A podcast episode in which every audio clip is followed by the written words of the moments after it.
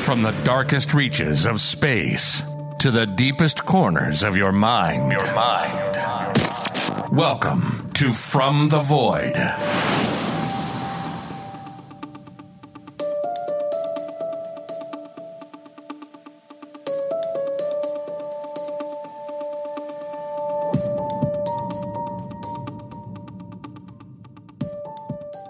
One of the questions humankind has been asking since the beginning of time is what happens after we die?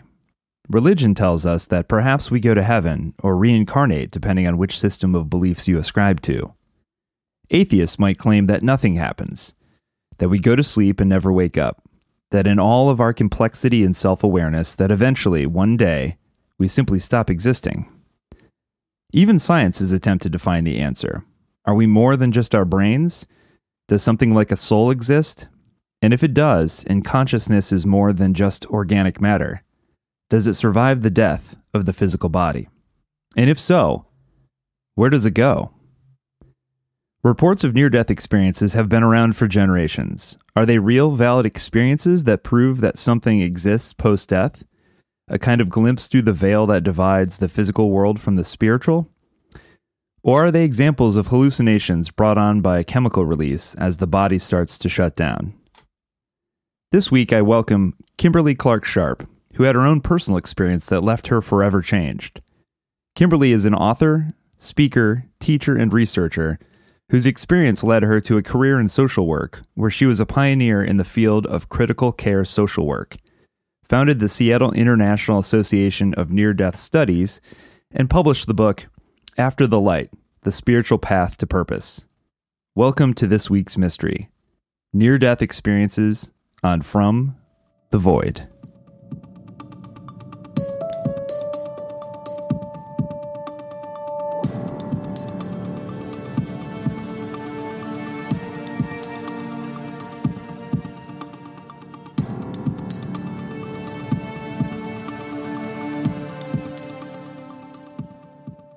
Okay.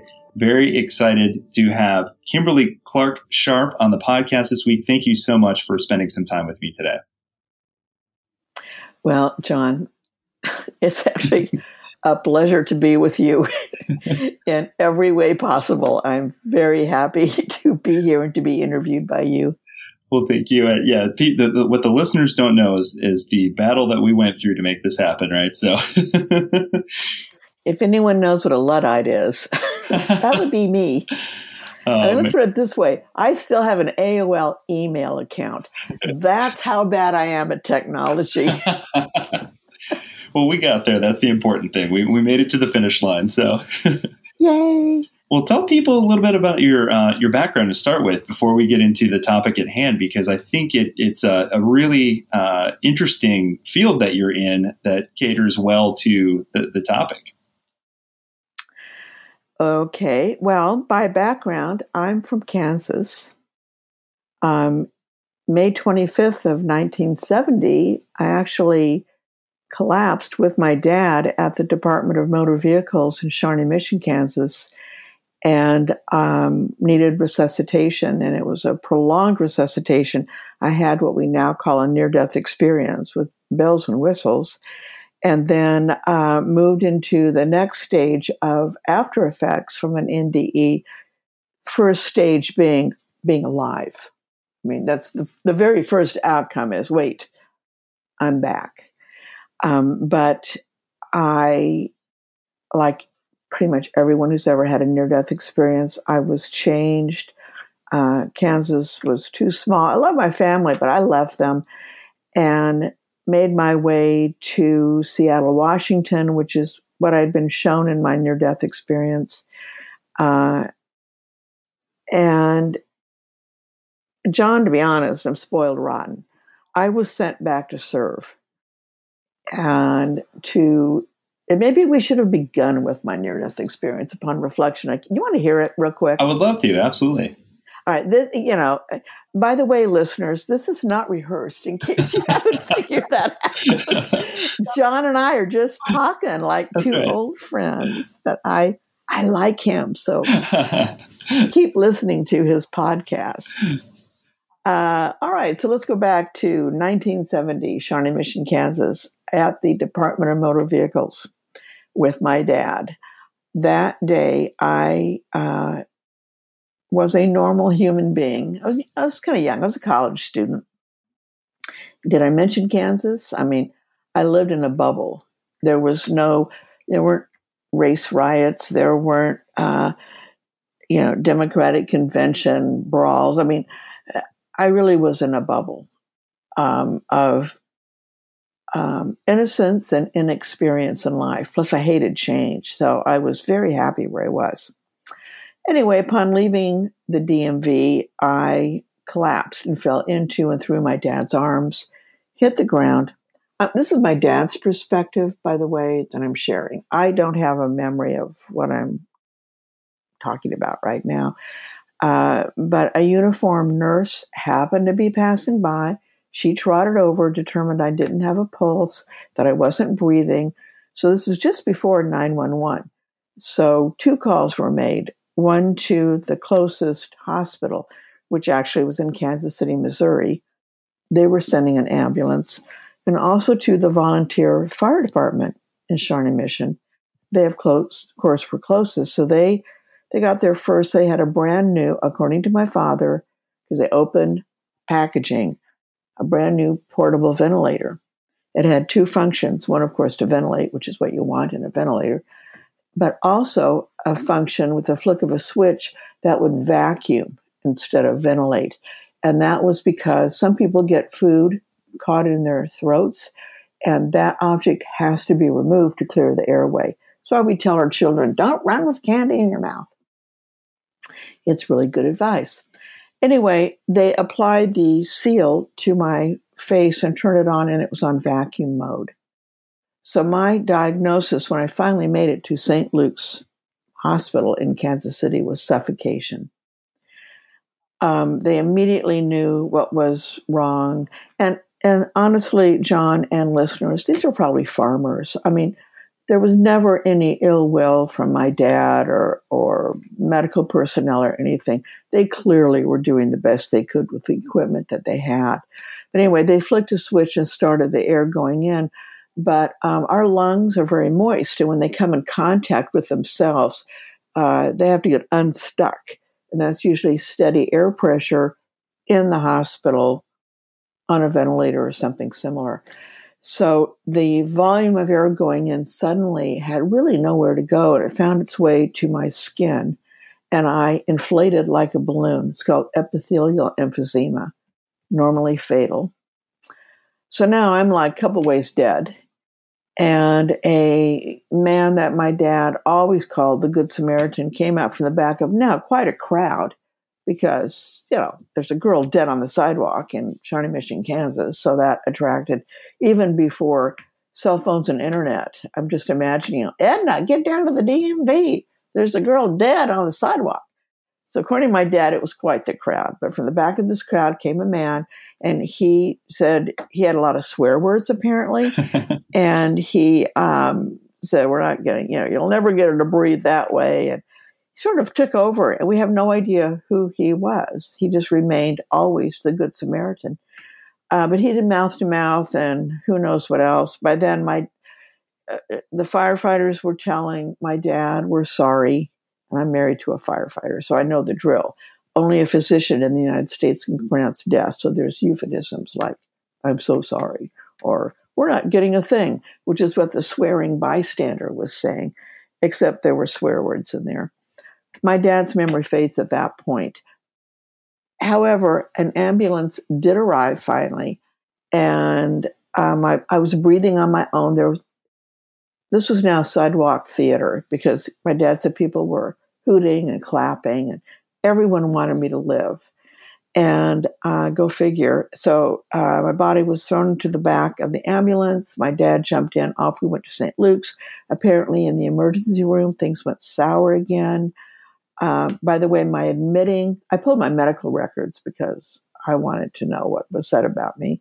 My admitting temperature, body temperature was 86, which is getting there. Yeah, we we run a lot warmer than that. Nice temperature for a backyard pool, but not for our body. And um, the uh, you can't chart like this in, in a medical chart what i'm about to say but it was the words were primary diagnosis unknown because of snafu with a ventilator and i, I was reading my, my, hospital records going i'm a snafu anyway uh, so i did write this book called after the light and i hate to give away the end of a good book but she lived but we don't know that till right. you know the final chapter. Anyway, I don't remember that. Here's what I remember: uh, a woman's voice to my left saying, "I'm not getting a pulse." Me turning to her and going, "Of course you're getting a pulse. Otherwise, I wouldn't be speaking." She ignored me. She was so stressed. It was kind of annoying. So I, I don't know if it was a near death snit or what, but I just thought, well, I'm out of here. I found myself next in a different environment it was warm. It was like foggy material. I knew I wasn't alone, but I couldn't see who else I was with. I felt like this is where I was supposed to be. This was as natural as taking a breath. Um, I felt like I was in anticipation, but calm anticipation. Uh, like anyone would feel, you got your boarding pass and you're at the gate and the plane has arrived. You're just waiting for your aisle to be called or your seat. I, you know, it was just like, yeah, okay, this is this is okay. And then um, exploding under me was a light that was, uh, I'd like to say, brighter than a million suns, but I've never even stared at our own sun, so I don't know where I get that idea. There's a million suns, but it was so bright I could see something I've never figured out. How can I see without eyeballs? Our eyes are in our physical body how are people like me now that I've met um, who've had near death experience? How are we seeing anything? I don't get that part. Um, then uh, this light, which was made entirely of love and frankly quite personal, um, spread out in all directions. I immediately said the words homey home, which I later learned from my family uh, I was firstborn, so everything was a Gucci goo moment, you know, got recorded in my baby book. So, homey home is what I used to say when I was learning language, when I was, you know, we're pulling back into our street and I was recognizing the landmarks around our neighborhood, and I would go, homie home, homie home. Such a cute moment for parents. I don't remember any of that. I was probably about two, but yet I said homie home. And I had no idea I ever uttered those two words in my life um, the light also, uh, you know, my resuscitation wound up to be an hour and a half. So, yeah, a lot happened. Anytime you get bored, just cut me off, John. No, this is great. You know? Yeah, this is fascinating. I said I'd make it quick, and now I'm. no, no, people are going to want to want to hear this. Yeah. Well, the light again, impossibly bright, and also just love, just uh, so much love. I think if I were in the flesh, I would just be burnt to a crisp. I mean, I, I couldn't take it. No, no, too much love. But I, I loved it. I loved the love. Anyway, the light went out in all directions around me. And also in a way I've never really fully been able to find words for, but it was doubling back on itself endlessly. And somehow I knew that I was beholding eternity itself which begs so many questions like well then where have we been? Where are we from? Where are we going? And, and what? But i somehow knew that that spreading out of the light to infinity and beyond as toy story so wisely stated uh, that that was the linear time not necessarily on earth just time but the layering endlessly layers were dimensions. So I'm scratching my head and your listeners can't see that. It's like, what the heck? You know, we know about three dimensions, but um, anyway, I, again, I somehow in my near death experience, I understood it all. Out of my near death experience, I'm going, what the heck happened? So, but it was beautiful and I loved it and I loved the love. And it, I, this light I call God but those are just three little English Latin based letters. I mean, eh, you can say Bubba I, you know, with a certain amount of reverence, but there's no name that I can apply. But God is, everyone understands when I say God showed up. And, but it's not gender specific either, by the way. It's just love. I like to say my creator. How's that? I felt like homey home. This is where I'm from. This light created me. This light is my source.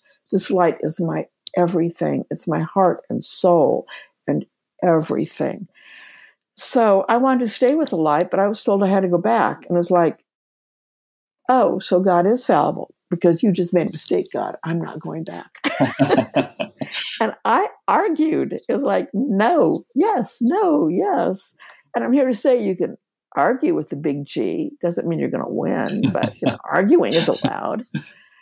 So I was sent back, and I failed to mention that at the DMV, I did not get a driver's license because I couldn't parallel park. I would get between three to six feet of the curb and then give up. So, like, come back. And I hadn't done that yet. Obviously, I was just leaving. So I was sent back, and here I'd had the most spiritual experience I could possibly, I couldn't even imagine. But yet, all I can think of was a joke because I was like next to myself by about three to six feet. And my first thought was, I can't even park myself. I mean, I missed myself. It's like I can't even get into my body. I mean, it was, uh, it wasn't alarming. It was just like, well, huh. If I'm there, then who's doing all this thinking? And I realized the me that was me was not in that flesh. Cute as it was, but that's not the real me or the real you, John, or the real listener. We are more than than as we appear. Um, these are like suits. One near death experiencer in Olympia, Washington calls us meat puppets. Uh, another near death experiencer in Mexico calls us bags of water. Yeah. I mean, but we're but anyway, uh, my my identity, my sense of self, my sense of oh, I am Kim was not in that body.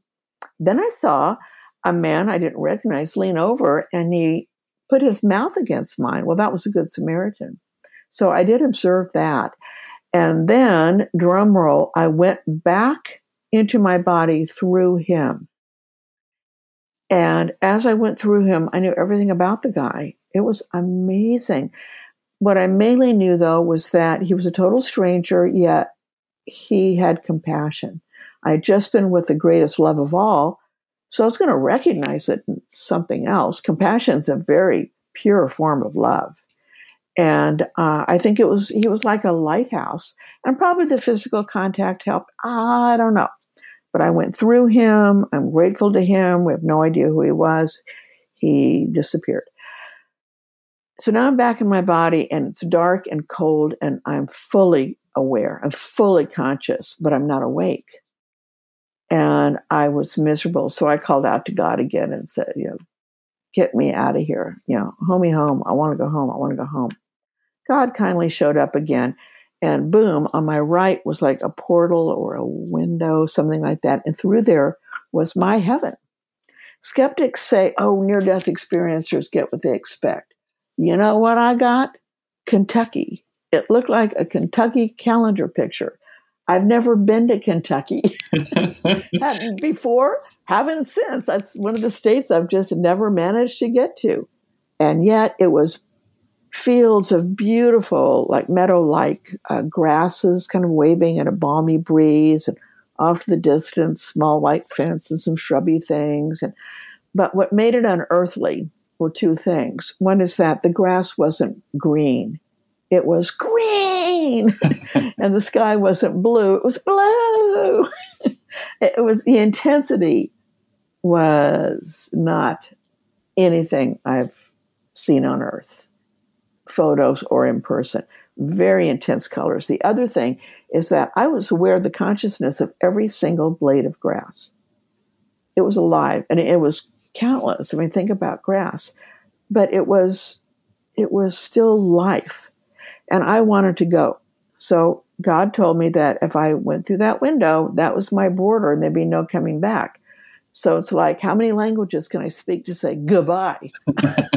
you know, au revoir, adios, I'm out of here, whatever. I headed through that window.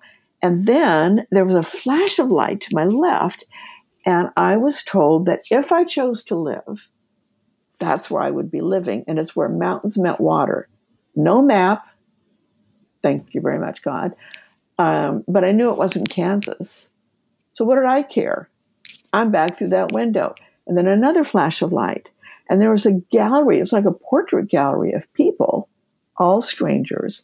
But under their, each portrait was their um, role that they would have in my life if I chose to live. And they were strangers. Again, what did I care? I'm off to Kentucky. And then there was a third flash of light. And it showed me being of service, something I hadn't thought about doing in my whole life. And I said, cool. Well, it turns out God's a hippie because mm-hmm. cool seemed to be an affirmation of, okay, I will go back to serve because then I was back. And uh, it was a blah, blah, blah, blah back. You know, I was um, what the heck just happened? I mean, it was amazing. But uh, as my life got lived, I did wind up in where um, mountains met water, which is Seattle. Uh, on the way, I I left. I bought a car. I learned to parallel park, kind of. Not really. That's a lie. but yeah, I want to feel somewhat adequate here during this interview. And um, I had a hamster named Toto, and I kept him in a bird cage. So I strapped Toto into the passenger seat, and off we headed to where mountains met water. It was random. I, I headed west. We had a tornado outside of Hays, Kansas, uh, and I wound up in Seattle, absolutely the place where I was supposed to be. Lots of detours on the way. I had fun. I was young. What can I say? It was a good road trip, Toto and I had. But um, I wound up in, in Seattle, Washington, which then, as now, is called the Emerald City. So I came from Kansas with Toto, had a tornado, and wound up in the Emerald City. Does that plot sound familiar? so, so, the, so God has a sense of humor, is what you're saying. oh my gosh! Yeah, we can go back. Back when you know Toto and I were leaving, I seventy at that point was a toll and the full weight of and i again i hate i, I still don't like change I, I like routine but back then i really hated change and this was the biggest change ever. I'm leaving kansas i'm leaving my family i'm leaving everything but my ironing board a trunk of clothes and my hamster. I mean it was insane but yet i was doing it. Anyway as i approached the i-70 toll booth the weight of my decision hit me hard and i started to cry. Uh, not even cry, wail. I mean, really just wail like Uh, a baby. And I said out loud, you know, I hate change. I don't want to change. You know, I want to go back. I hate change. I hate change. Here's God's sense of humor popped up in this moment and hasn't left me, by the way. Big sign came up that said, change needed. Well, of course, wow. it was for the toll booth but the timing was exquisite. So I was like, okay. And I'm sure my mom put the box of Kleenex next to my seat, but I said out loud, well, now I can use a Kleenex. And then I looked down and there's this box. It was white with black letters and it said Kimberly Clark, which is my name. I married a Mr. Sharp, ergo I'm Kimberly Clark Sharp. But anyway, stuff like that began to happen then, never let up. Uh, also, what never let up were opportunities to be of service. So I, um, I've never applied for a job. I never applied to graduate school. I was asked to do everything. My my reference commonly now is that I live my life on the automatic door opener of the grocery store. I am always and famously always where I'm supposed to be to be of the most help. And as it turns out, Seattle has more survivors than any other part of the world because this is where Medic One was born. And uh, it's really hard to die in Seattle. You can almost die, but resuscitation, uh, successful resuscitations, which means going back to normal job and life, uh, are like it's 60% here. Whereas in oh, New York, it's 3%. In Detroit, it's zero. So I'm, I'm now in a place where I can be of service because there are people having what we call near death experiences. But that term hadn't been coined yet. So time marches on, seven years to be exact. I've now gone uh, through the School of Social Work at the University of Washington. I'm a University of Washington uh, social worker. Uh, I remain, by the way, a licensed clinical social worker. I've retired from the University of Washington. I've only retired from making money. I'm still working every bit as hard as I used to. uh, but anyway, so um, my point about all that is that in a university setting, one needs a gig. I had ambition. I wanted to get places academically, and that meant research, which I really enjoy. I just couldn't find anything that rang my chimes. But um, one day, a, woman had been admitted the night before where I worked, which is Harborview Medical Center, still in place in Seattle. Uh, it's the trauma center, then, again, as now, for one fourth of the land mass of the United States. This joint is huge. And I was a social worker on intensive care and coronary care, backed up in the burn unit and in the emergency room. So people were flatlining, they were dying every day. And John, I was really good at my job. I was, I mean, it's like butterflies and birds came out of my mouth when I was comforting someone who was afraid of dying or comforting a family because their loved one had died, or whatever. I was just, dang, I was good. Well, I hadn't had the presence of mind to go, well, that's because you died. you came back and you know it's fabulous. I mean, I just didn't have all my, uh, my metaphor is that for anyone who's had a near death experience that before the NDE, uh, life is like a jigsaw puzzle and all the pieces are in place, we think. And then along comes the near death experience, and all the pieces go airborne and they land back on the card table, but there's no sense of, you know, what goes with what anymore. And that's what it feels like after a near death experience. So I just moved on. I thought, okay, I'm now a licensed clinical social worker, so I can self diagnose. You crazy girl. I mean, that's just how I felt. You're nuts.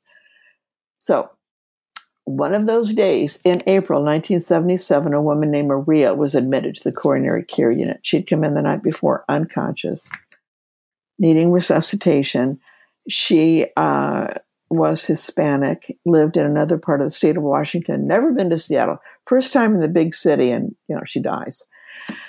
Um, so as a social worker, I spent some time with her, finding a translator, finding money, finding her family, all the things that happen, and doing my best to comfort her with my high school Espanol. Um, nice lady.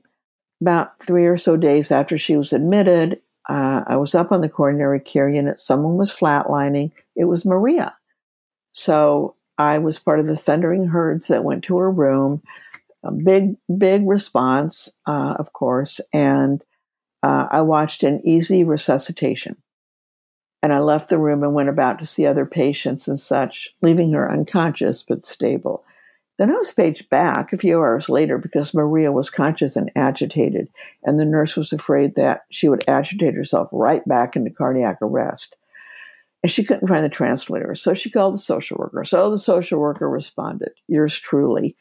And um, so I'm going to extremely edit a long conversation between two people who didn't particularly have a shared language.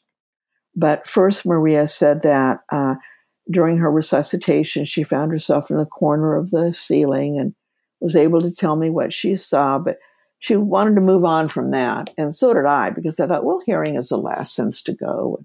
She probably heard everything and kind of put it together in the best way she could.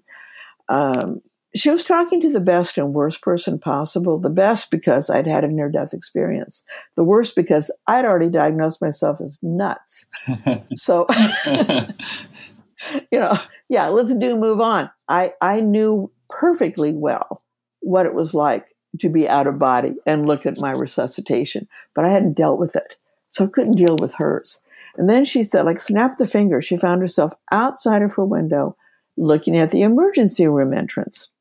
Again, I thought, her room is above the emergency room entrance. Someone probably pushed her bed over the window and you know, she's not lying. She's just very sick and trying to put things together. Well, that excuse was also very lame because she was hooked up to a jillion things. You know, I mean, no one from housekeeping would unplug a critically ill person to clean under the bed or push their bed by that window. I mean, it, it just doesn't happen. I was skipping over that because she wanted to skip over that because what she really wanted was someone to get a shoe that she had spotted on a ledge in a different part of the hospital during her resuscitation. And she just wanted someone to get the shoe. She knew it was there, and her agitation wasn't negative, it was positive. She was very excited. So I went to look for the shoe, and I had the luck oh the Kim, by the way. I started out on the outside of the building, and there were ledges everywhere, and it's again huge building. Then I saw a bird fly to the ledge. Then I didn't see the bird, so I thought, hey, I'm going to go inside. And where do I start again? I started on the opposite side of where I wound up. I went from room to room. The windows in the center part of Harborview were very long, almost to the floor. So this wasn't that big of a deal unless there was a, a cart blocking the windows. Most of the time, there wasn't. I moved. Now, again, Maria was on the second floor in the north side of the building.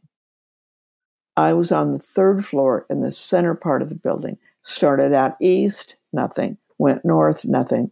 Went west, and about midway in that west wing, uh, I'm not wing, in the center wing on the west side, I there was a cart in one of the rooms, so I had to go in, and they were all my ICU patients, so there was no disturbing. I, I need to make that clear. I would never walk into a room willy nilly of a sick person. I knew them all. they were all on my caseload. So, hi, John. Anyway, I went to the window and looked down, and there was a shoe exactly as Maria had described. She said it was grande, it was large, it was dark blue. Um, there was a white lace that went under the heel, and the little toe was scuffed up. Should I get it confused with any other shoe on a ledge? Oh, wow. You know, such details. But I looked down, and, and there it was, this shoe. And that's when all of my jigsaw puzzle pieces fell into place. And I bonked my head in shock against the glass. My forehead hit the glass, and out loud I said, This happened to me. And I remember that moment of brief fogging from my breath on the window pane. And John, everything fell into place. Everything. It just came tumbling down. So I grabbed the shoe and did one last meanie thing and went back into a room with the shoe behind my back and said, Can you tell me about the inside of the shoe? Well, she couldn't because her perspective was from outside of the ledge, eyeball to shoelace. And then, you know, the dramatic moment of Viva Zapata, you know, I hold up the shoe like the Lion King, you know. so uh, that shoe, she was in the hospital for three weeks. That shoe became the Shroud of Turin of Harborview. The nurses are the ones that spread the story. No one uh, ever discounted her, ever. Um, and then it's not like she left my life. I followed her an outpatient for three years. I mean, so this was a relationship. I didn't just skim in and out of this woman's existence. And then uh, I took a leave of absence. One of my graduate students did my caseload, came back, and there was no Maria. I never saw her again. But it wasn't a fly by night. But that story has urban legend status now. And thank you for giving me the time to share it because I've heard other people talk about that and get it wrong. And they're telling my story. And I'm Maria's advocate. So, for your listeners, I mean, this is for the record. This is the horse's mouth, and you've just heard the story of the shoe on the ledge. but that's set forth in everything in the field of near death experiences. And that's uh, not the only patient I have that spotted something remotely during a resuscitation, but that was the first. And that became my gig, so to speak, in academics. I started researching near death experiences. And that led to lots of publications and lots of speaking opportunities around the world, and, and then writing a book. And um, starting the Seattle International Association for Near Death Studies. Really important, I mentioned that, or Seattle IANDS, and we're at dot .org after that. Um, Seattle IANDS is now the oldest support group for near-death experiencers and similar spiritual experiencers in the world. And this is July. And in June, a month ago, we celebrated our 39th anniversary. So we're a we're a regular like um, Seattle resource, open to the public, except during pandemic. And uh, I've been going for a long time. And at this point, someone thinks, someone who does bean counting and head counting, and it's not me, but thinks in 39 years we've had 10,000 separate signatures come through the door.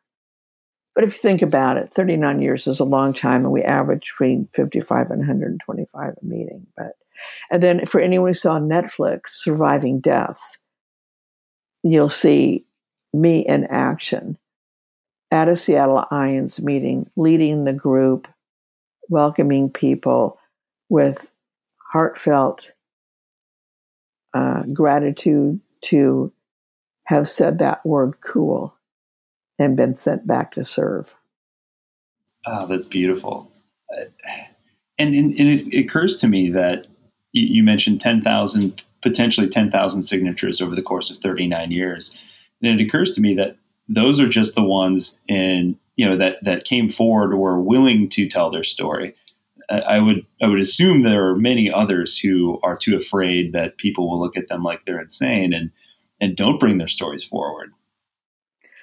Right. Well, especially in the beginning.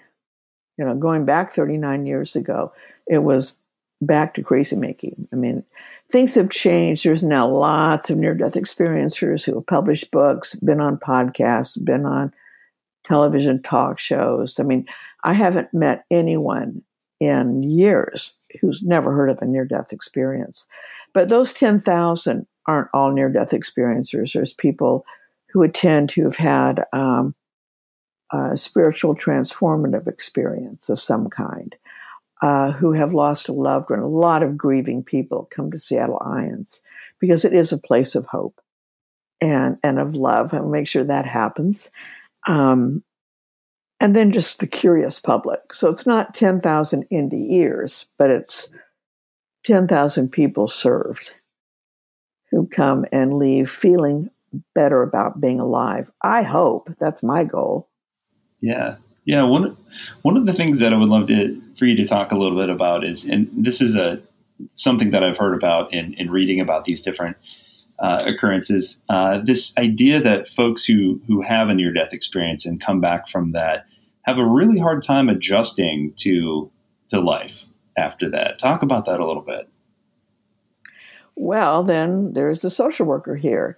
What an interesting field I found myself in. yes, people come back. Um, well, people being people, you the reaction is so varied. It can sometimes be dramatic, but uh, people come back sometimes very sad because they're back in a life that involves pain or separation or um, you know, bills to pay, you know, name it. You know, they were off the big life hook and now they're back on. It's more like a meat hook. So um, there's that. Some people come back angry. Just I just talked to someone last week who's just so ticked off. It's like, I was in heaven. And I, I can relate to all that. It's nice having had a near death experience. When people are mad because they were sent back, I get that because I didn't think saying cool was an agreement. And so my joke, and I tell them, is like, what, did I flunk heaven? I mean, what the heck? So I get along with the two above categories the sad and the angry. Um, some people come back very confused, and most people come back very different. And that doesn't sit well with one's employer, spouse, neighbors, pastor, doctor. I mean, you name it. We don't like change. It's back to change needed. And change does happen. The most extreme case, oh, now I can think of three extreme cases right now. Two lawyers and a drunk walk into a bar. No, that's another. uh, but I'll talk about the drunk. A, uh, and, and this is actually in After the Light. Um, anyway, a patient was admitted, and he was admitted like a corpse, frankly. I mean, Medic One in Seattle, they'll resuscitate. You know, once you call 911, those men and women are, are on the scene and they'll keep it up no matter what. Uh, so this uh, in the book, he's Mr. Timmer because I never could find him. His real name is Mr. John Zimmer. All the people I talk about have names. They've been in my lives. Anyway, um, he was not going to live. And so I was at the elevators waiting for the family with my Kimberly Clark Kleenex. I didn't ever leave that box very far behind. And instead of a grieving family, they were like the doors open. It was party. You know, they hated the guy. Turns out he was a drunk. He was abusive. He was angry. You know what he used to do, John? He would be out in front. he lived in a part of Seattle called Ballard, the section of town of very neat little, you know, lawns. And uh, he would be out front. And if a kid got too close to his front yard, he would stick his finger into the can of beer and then troll around and lob it at the child. Oh my gosh. He was an awful man. He was terrible. When Mr. Zimmer lived, he had a near death experience. It changed him completely. He was too ill to go back to work. That was fine. He was of a retirement age. He spent the remaining of his days carving handmade wooden toys for children. He became like the Santa Claus of the neighborhood. All the kids loved him, all the neighbors loved him. His children, who were then adults, were so happy to have a father at any age that was a nice guy. He had such a dramatic change, but his wife divorced him because she had married an abusive drunk, and that wasn't her husband anymore. Wow. So the the changes, the after effects can affect people to that kind of extreme to, you know, hardly notice. Uh, Betty Preston, who co-founded Seattle IANDS with me, was already a bit of an angel, you know. So, according to her family, she didn't change all that much. She was always just a darling, and uh, and then uh, in New Jersey, I met a gangster. He was a nightclub owner, and he was a gangster. He changed a lot and became a devout Catholic. He's this side of a priest today. I mean, so again, after effects vary tremendously. Um, but not going back to one's previous existence seems to be what I would call the most common. Whatever new path is forged, uh, it's not the same as it was. The, the near death experiences, it, they happen to people, they change people forever. Oh, you know what's also interesting? Dementia. I've now been around so many people. I know a lot of dead people now, to say the least, in 39 years of interviews. And um, a number of people uh, developed dementia before they died. Uh, couldn't tell you who their daughter was, but never forgot their near death experiences. Wow. Now that's yeah, that interests me. There's been no research on this at all. And uh, I'm not in a position to do that research now, but I, I'm very curious about it. The other thing is children. And that was research I was in on with Dr. Melvin Morse and part of a, a study we did at our local Seattle Children's Medical Center. And kids are also really interesting near death experiencers because they haven't even grown up. And I also find their experiences to be so such strong evidence of this kind of experience because kids, uh, and the younger the better I like them, by the way, they haven't been exposed to this subject. It's not like they've read all the books uh, or watched the movies or anything. And certainly they don't get up in the middle of the night and consult with each other. Hey, tomorrow I'm going to almost drown. And then wait till you see what I'm going to tell the parents. I mean, uh, I love children's stories. That could be a whole other broadcast with you, John. It's just kids' stories. So, and children have their own kind of after effects, but not like adults. If going to the grocery store is a big deal, going to heaven is like right up there with, you know, Safeway. I mean, it's yeah. so whereas adults run around going, ah, you know, what happened to me? And am I crazy? And I'm leaving my wife. Children are basically like, yeah, yeah, I, yeah, I died. And you know, saw a big light and saw my, you know, Poochie, our dead family dog. And do you have any gum? I mean, it's like, wait, no big deal. Yeah. yeah. So you have to look at the age of people, and, and that kind of reaction, in my experience, goes up until about mid teenage years. And then teenagers uh, have more to deal with than little kids, but adults have the most to deal with. I feel like I'm being vague. I hope that's not coming across, but I have so much to say on the subject and so little time to share. Yeah, it just it just seems like uh, kids are, are less jaded and consumed with all of the things that distract us in life that they're just kind of like okay. Whereas adults, it's just it's so uh, we're so scientific by that point, so kind of stuck in our ways and you know shaped and molded by life that it just it's a huge shock to the system. Yeah, and also uh, doesn't make sense. Whereas children, you know, nothing makes sense really. Everything's yeah. a, a, learning curve, and uh, but it is fun when. Uh, I mean, again, I love interviewing children. Um, they're just so darn cute, for one. uh, the youngest we've ever had in a meeting was a little girl at age three. Wow. That is very, very young. We've also had a four year old and then up. But the three year old went to heaven and um, saw Jesus and wanted to bring Jesus a present. And Jesus was surrounded by other children. By the way, this is not a woman raised in Christianity. Mm, interesting. But uh, not a fam- not not a woman. She's three. Her family wasn't a Christian family, so the expectation is not that their three year old come back and say, "Yeah, I saw Jesus." It's like what? right.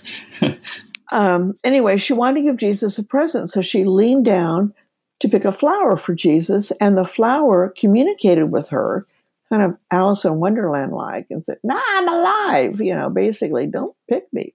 She understood the flower.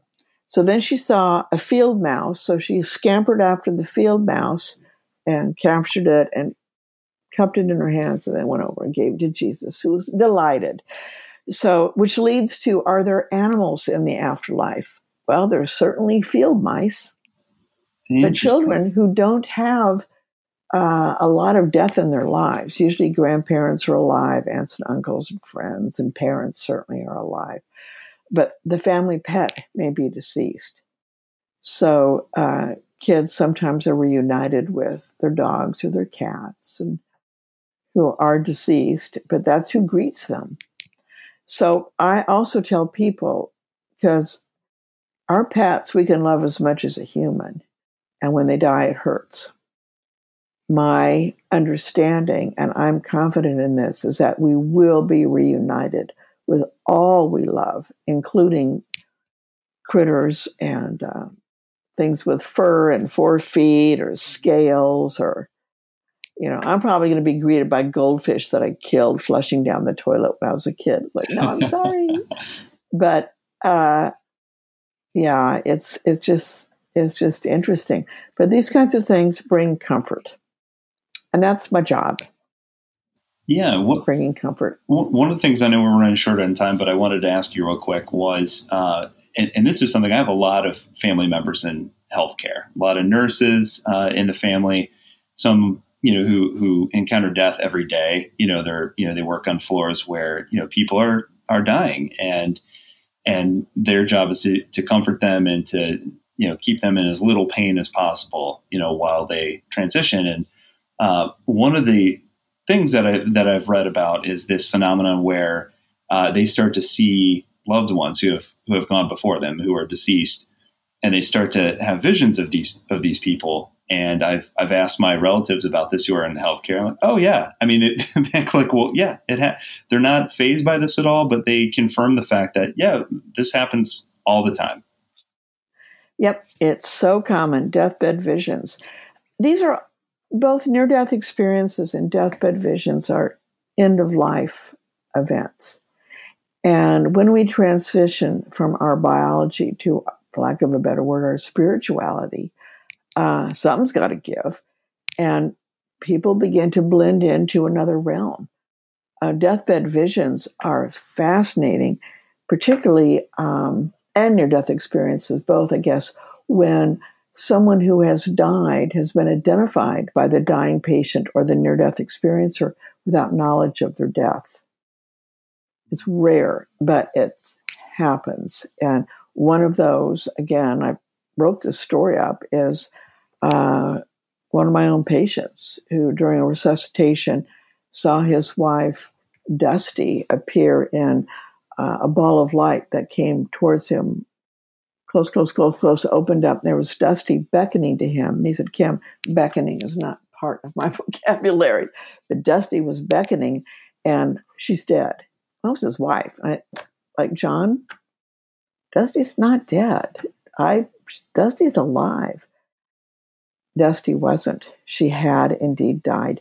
During his resuscitation, we have Boeing in Seattle, so there's a disproportionate number of engineers and John was a Boeing engineer. Engineers have a whole different way of thinking. They're they're their own cats. I mean, they just do things organizationally different from mere mortals. And uh, John recovered, came back to me with a, a binder, three ring binder, laminated pages, and inside was his a copy of when he was resuscitated, that page of his own chart uh, with the chart notes uh, as it turns out, Dusty was in hospice. She was very sick, but not expected to die then. And John's heart attack actually might have been because he was trying too hard to take care of her. And um, so, on next page, laminated, was the hospice nurse's notes on time of death. And because she died at home and wasn't expected to die at that time, this did go to the medical examiner, and there were the medical examiner's notes and his noted time of death, and they were all three the same. And there was no way for an unconscious, being resuscitated John to know that his wife Dusty had died at that moment. There'd be no way I would witness to that. So there's so many mysteries, so many things that happen. But you know what? We're all going to die. And I want to be the one to assure people that the, the news is good. I'm not looking forward to dying. That's a process. That might involve pain or not feeling good or expense. I mean, you know, I'm not thrilled about the exit. But once we're on the other side of what we call life, I promise people all is well, all is natural, and you will not be alone, and you will be loved. That's because we are loved. That's it's beautiful. already in place, actually. But yeah, yeah, we're all loved. Well, I think that's the perfect place to uh, to end this episode. So before we go, though, uh, your book, After the Light: The Spiritual Path to Purpose. Where can folks get a copy of that? And then, uh, of course, I, I want to plug the documentary as well. So talk a little bit about both of those. Oh, okay. Well, um, After the Light can be purchased. I mean, again, because of the pandemic, you know, bookstores aren't open, but um, I know it's in our library in Seattle, so you can check your library or get onto Amazon or Barnes and Noble. Uh, both carry the book. Uh, it's a real book. It's you know hardback, book on tape, uh, Kindle, uh, paperback, uh, on demand, I mean, any possible form. So just look for After the Light. By the way, you can also Google me and get a whole bunch of me yapping too. Um, not a disembodied voice, but uh, I'm also on Google. Anyways, you can Google it. And then Netflix, um, the series, the documentary series is called Surviving Death. And episode one is on the near death experience, and it's fantastic. And if you don't have Netflix, anyone can get Netflix free for one month. And it won't take a month to watch an hour episode. So you have the rest of the month to enjoy the universe that is Netflix, but you don't have to pay for that. That's true. Yeah. Yeah. And after the light's been out there for a while, so you might even know someone who has a copy and you can borrow it. And I want people to read it, but I'm not pushing the purchase of it. But there's a lot of good stuff in there. A lot of things we talk about, but uh, expounded upon in the book. Absolutely. Thank you. I, I, highly encourage folks to go get it because obviously we could have we could have talked for three hours and barely touched the surface of uh, of this topic. So, uh, folks, go out and get it. I'll have all the links in the show notes, so uh, you can go there and, and click away. Uh, but thank you so much for coming on the show. This is absolutely fascinating, and uh, you're a delightful person to talk to about this. So, thank you. Well, John, right back at you. I mean, I've really enjoyed this you're uh, no one can see your face but me, but you're a doll. I mean, you, you just have you. that kind of, you're just that person that, you know, you're nice, you're non judgmental, you're intelligent, uh, and you're curious. Well, thank that you. That makes for interesting people, and you're one of them. So, right back at you. I appreciate that. I'm gonna I'm gonna take that that compliment and uh, and run with it. So okay, we'll we'll, we'll definitely have, have, to have you back on, and and we'll we'll cover even more ground. But thank you so much. Yeah, and it would be my pleasure, and thank you again.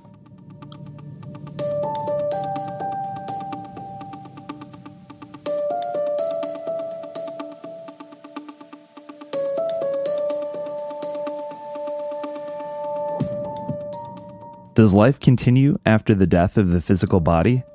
Does our consciousness transcend into another state of existence?